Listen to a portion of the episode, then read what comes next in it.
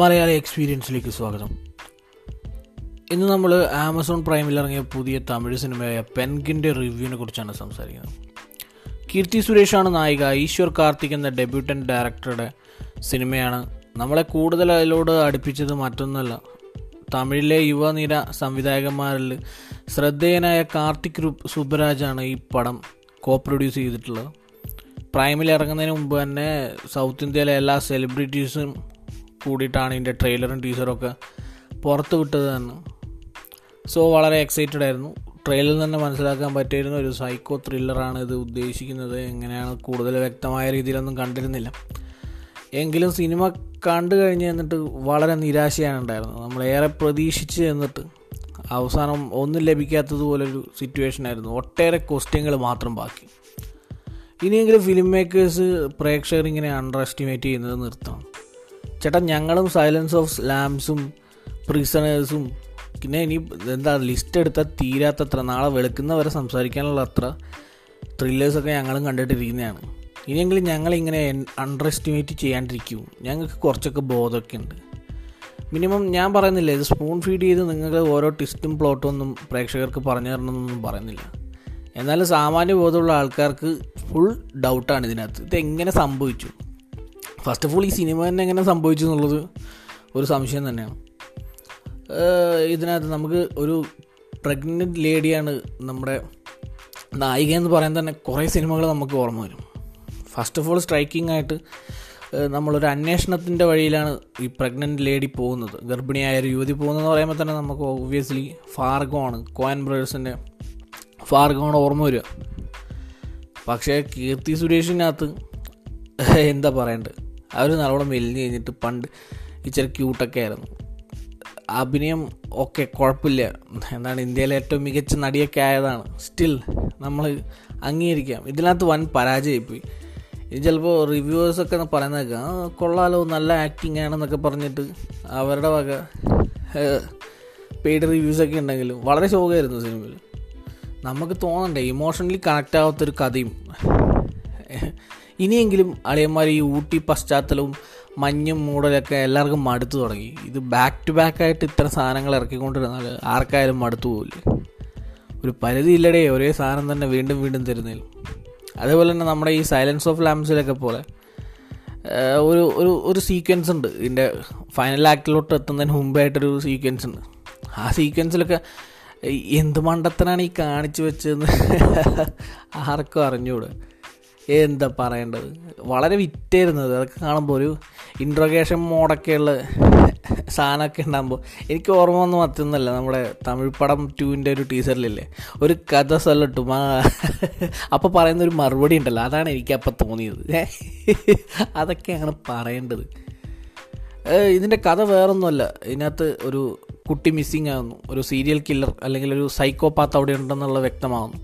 അപ്പോൾ ഇതിൻ്റെ സിനിമ തുടങ്ങുന്നത് തന്നെ അങ്ങനെയാണ്, ഒരു കുട്ടിയെ കാണാതാവുന്നതും. അപ്പോൾ ഒരു കുട്ടിയെ കിഡ്നാപ്പ് ചെയ്യുന്ന ഒരാൾ, ചാർലി ചാപ്ലിൻ്റെ മുഖം മൂടി വെച്ചിട്ടൊരാൾ പിടിച്ചുകൊണ്ട് പോകുന്നു ഒരു കുടയും വെച്ചിട്ട്. എൻ്റെ മാൻ, ഇത് വേനൽക്കാലത്ത് കുട ചൂടുന്ന ഓക്കെ കുഴപ്പമില്ല, മഴയത്താണെങ്കിലും കുട ചൂടുന്നത് ഇപ്പോൾ കുഴപ്പമില്ല. ഇത് എല്ലാ സീനിലും എന്തിനാണ് നിങ്ങളിങ്ങനെ കുട ചൂടിക്കൊണ്ട് വരുന്നത്? നമുക്ക് ഒരു ത്രില്ലർ മൂവി എന്ന് പറഞ്ഞാൽ അല്ലെങ്കിൽ ഇവരൊരു ഹൊറർ മൂഡിലാണ് ഇവരെടുക്കുക എന്നുള്ള എന്തെങ്കിലും ഒരു ചിൽസൊക്കെ വേണ്ട ഇടയ്ക്ക് വഴി. ഇതൊന്നും തരുന്നില്ല. ഇതൊക്കെ വിറ്റാണ്. എന്താ പറയുക, നമ്മൾ മറ്റേ കുളന്തൈ പ്രേതം എന്നൊക്കെ കേട്ടിട്ട് ചിരിക്കുന്ന പോലത്തെ അവസ്ഥയാണിത്. അനാബെലിനെ കാണാൻ വേണ്ടി പോയപ്പോൾ ഒരാൾ ഒച്ചത്തിൽ വിളിച്ചു പറഞ്ഞേ ആ വന്നു കുളന്തൈ പ്രേതം എന്ന്, പിന്നെ എങ്ങനെ ചിരിക്കാണ്ടിരിക്കും? പിന്നെ അനാബെലിൽ കോമഡിയല്ലേ. ഇവിടെ ആണെങ്കിൽ നമുക്ക് പ്രത്യേകിച്ച് അങ്ങനെ ഡയലോഗൊന്നും കേട്ട് ചിരിക്കേണ്ട ആവശ്യമൊന്നുമില്ല, മൊത്തം ചിരിയാണ്. ആക്ടേഴ്സൊക്കെ എന്താ പറയുക, ഇതിനേക്കാളും ബെറ്റർ ആയിട്ടുള്ള ആക്ടേഴ്സ് തമിഴ് ഷോർട്ട് ഫിലിം സിൽ ഇതിനേക്കാളും ബെറ്റർ ആയിട്ടുള്ള ആക്ടേഴ്സിനെ നമുക്ക് കണ്ടുപിടിക്കാൻ വേണ്ടി പറ്റും. ബാക്കിയുള്ള സപ്പോർട്ടിങ് കാസ്റ്റിൻ്റെ കാര്യം പറഞ്ഞാണ്. അപ്പോൾ ഈശ്വർ കാർത്തിക് എന്ന പുള്ളി കുറേ ഉണ്ട് അതിനകത്ത്. ടാഗ് ലൈൻസൊക്കെ ഒരു അമ്മ എന്ന ഒരു ആറ്റിറ്റ്യൂഡോ എന്തോന്നടേ ഇത്, ടീഷർട്ടിൽ പോലും ഇതൊന്നും ആരും അടിച്ചു വെക്കത്തില്ല. അമ്മ ഒരു ആറ്റിറ്റ്യൂഡ്, എന്ത് ആറ്റിറ്റ്യൂഡാണ്, എന്തുവാടേ നീയൊക്കെ, എന്താണ് ഈ എടാ നിർത്തടാ. ഇത് പറയാനാണ് തോന്നിയത്. എങ്ങനെ അമ്മ എന്തോ ആറ്റിറ്റ്യൂഡോ, ടീഷർട്ടിൽ പോലും ആരും അടിക്കത്തില്ല. ആരുടെയെങ്കിലും നീ ഈ ടാഗ് ലൈനും വെച്ചിട്ട് ടീഷർട്ടി ഉണ്ടാക്കാൻ പോയാൽ നാട്ടുകാരെടുത്തിട്ട് അടിക്കും നിന്നെ. ഇതാണ് സിറ്റുവേഷൻ.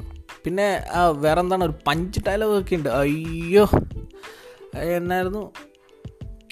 ആ okay, I'm pregnant not brain damage. എൻ്റെ പൊന്നോ, ചിരി വന്നെന്ന് പറഞ്ഞാൽ ചിരിച്ചിട്ട് എന്താണ് നിങ്ങൾ ഈ കാട്ടിക്കൂട്ടുന്ന ബാബുവേട്ടാന്നൊക്കെ തോന്നില്ലേ, ആ അവസ്ഥയായിരുന്നു. പിന്നെ തമിഴ് സിനിമയെ സംബന്ധിച്ചിടത്തോളം ഇത് വളരെ വളരെ വളരെ ശോകം ഒരു സിറ്റുവേഷനാണ്. ഒരു വലിയ ഓപ്പർച്യൂണിറ്റി ആയിരുന്നു തുറന്നു വന്നിട്ടിരുന്നത് ഈ O T T platform. Then lockdown. ഈ ലോക്ക്ഡൗൺ സമയത്ത് ഒ ടി ടി പ്ലാറ്റ്ഫോമിലോട് കൂടി നല്ല സിനിമകൾ ഇറക്കിയിട്ടുണ്ടെങ്കിൽ ഒരു തമിഴ് സിനിമ ഇൻഡസ്ട്രിക്ക് തന്നെ അതൊരു വളരെ വലിയ ഓപ്പണിംഗ് ആയി മാറിയാണ്. അതിന് പകരം അവർ നമുക്ക് തന്ന സിനിമകൾ എന്താ പറയുക, പാതി വെന്ത ചോറ് പോലെയുള്ള സാധനങ്ങളൊക്കെയാണ് നമുക്ക് കിട്ടിയിട്ടുള്ളത്. ആർ കെ നഗർ, അത് കഴിഞ്ഞ് വന്നത് എന്താണ് പൊന്മകൾ വന്താൽ, അത് കഴിഞ്ഞ് വന്നതാണ് പെൻഗിൻ. മൂന്നെണ്ണത്തിന് സെയിം ഫേറ്റാണ്. പിന്നെ എനിക്ക് പ്രൈം ആരോട് ചോദിക്കാനുണ്ട്, നിങ്ങൾക്ക് ഇങ്ങനെ ഉള്ള സിനിമകൾ ഇറക്കി പൊട്ടിക്കാനാണെങ്കിൽ അതിനല്ലേ ഞങ്ങളുടെ നെറ്റ്ഫ്ലിക്സ് ഇന്ത്യ. നിങ്ങളും കൂടെ ഇങ്ങനെ തുടങ്ങിയാൽ എങ്ങനെയാണ്? നിങ്ങളും ഇങ്ങനെ മോശം കണ്ടന്റ് തന്നെ കൊണ്ടുതരാതിരിക്കൂ പ്ലീസ്, ഒരപേക്ഷയാണ്.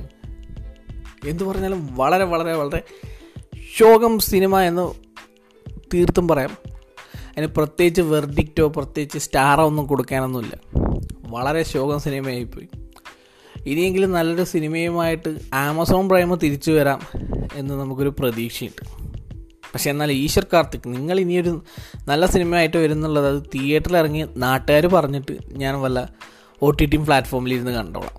അല്ലെങ്കിൽ പോട്ടെ, ഒ ടി ടി പ്ലാറ്റ്ഫോമിലിരുന്ന് നാട്ടുകാർ 4 പേര് പറഞ്ഞു, എനിക്ക് സമയമുള്ളപ്പോൾ ഞാൻ എപ്പോഴെങ്കിലും ഇരുന്ന് കണ്ടോളാം. എന്നാലും ഇത് ഒരു പ്രതീക്ഷയില്ല.